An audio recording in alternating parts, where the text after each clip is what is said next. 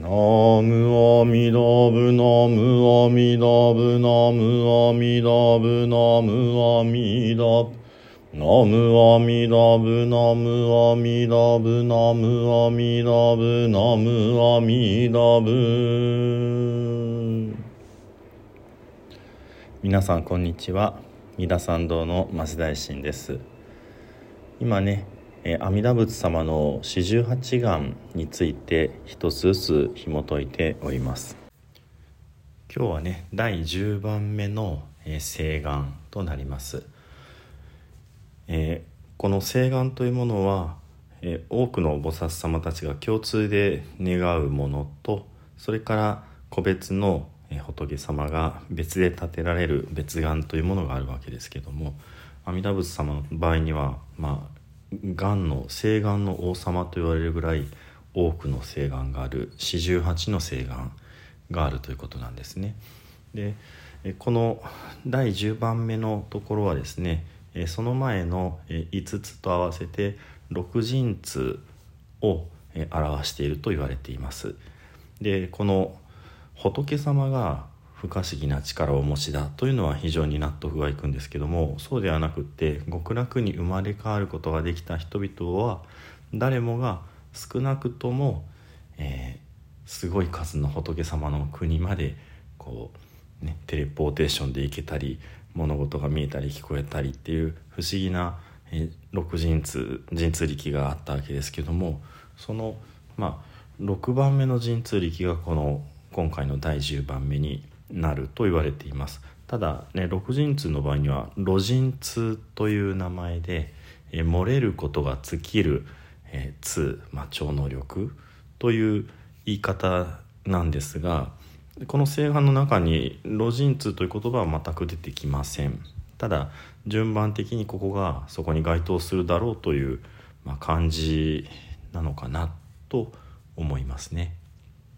でこの私が仏となる時に私の国の人々がここまでは一緒ですね、まあ人や天が神様たちが、えー、身を、えー、むさぼり、まあ、測ることがあるようであれば私は仏とならない。悟りを得ない。という内容なんですね。えー、トンゲという言葉があって、えー、トンがむさぼるというあの三大煩悩のトン人地のトンです。上に、えー、今と書いて下に貝と書いてこれ一文字でトンという字ですけどもむさぼるでその次が計算をするの計でトンゲという言葉まあ聞き慣れない言葉ですけども、えー、むさぼり測るっていうふうに読めますけどもでその後に身身体ね自分の体。を、えむさぼるという言葉が続くわけですね。ですので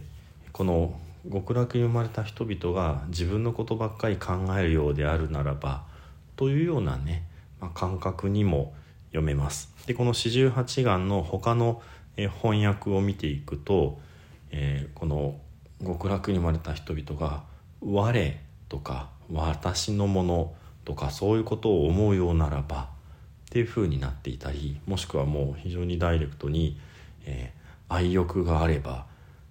その極楽生まれた人々に愛欲があるようだったら私は仏とならないという風な言い方もあります。まあ、愛欲っていうのが何を指すのかっていうところもありますけども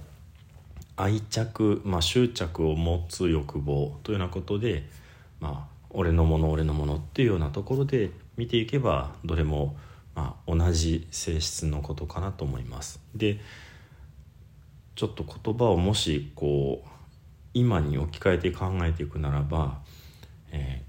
ー、頓下するっていうのは自分の都合ばかりを計算して自分がいいように考えるってことでこれ世の人々みんなこうですよね。どうですか？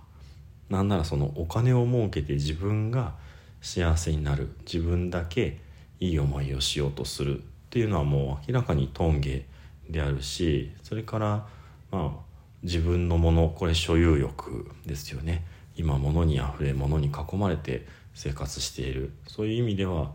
極楽の菩薩様の在り方からまあうんと離れた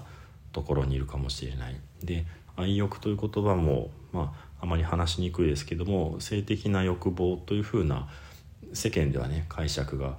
あります。ですからそういうものも含むとなってくるとこういうものがない世界っていうのはまあよくねその天国いいところだっていうけど何にもないから地獄の方が楽しそうだみたいな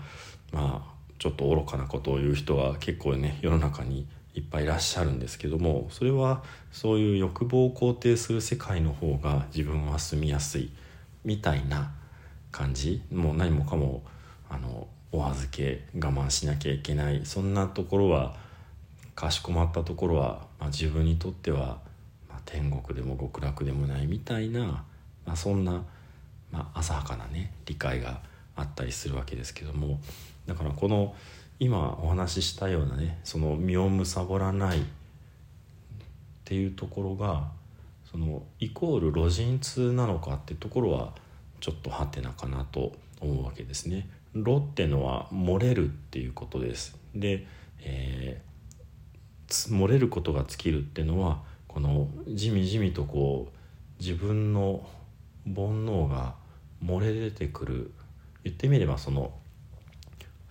小舟に乗ってね海の上にいると想像してください。でその船の底がじみじみと染みてきてその海の水が入ってきて船が沈んでしまう。こういうことがないようにこの絶えずこの染みてこないように防いでいる。すなわち外の世界の膨大な欲望というものに決してこう飲まれない小舟で居続ける。っていうようなことが、まあ、ロジンという言葉であるわけですね。なので、まあ、いろんな煩悩が来たとしてもそれが、まあ、スルーができるというかね自分にこう何の影響もないというような境地が路人痛であるわけですね。ですのであまあまあもっと言えばその路人痛が完成するということは煩悩を断ち切るということなのですなわち、えー、輪廻から抜け出す悟りを得るという意味になるわけです。ですので実は六人図のうちの6番目の路人痛というものがまあ一番素晴らしい、えー、まあ超能力でありまああのある人曰くその五人図というのはこの世でまあ欲望でもってまあ悪用することができる超能力。だけどそれをとどめるものこそがロギンロジン2だというような言い方もありました。まあなるほどなって思うところがあります。でこの、えー、身を頓下しない、えー、愛欲を捨てる。こういったことが極楽に生まれた誰もが持つ、えー、そういう、うん、超能力というかね性質というかねそういうことであって、えー、イコールその煩悩を全部断ち切ったつまり悟りの境地に至ったっていうこと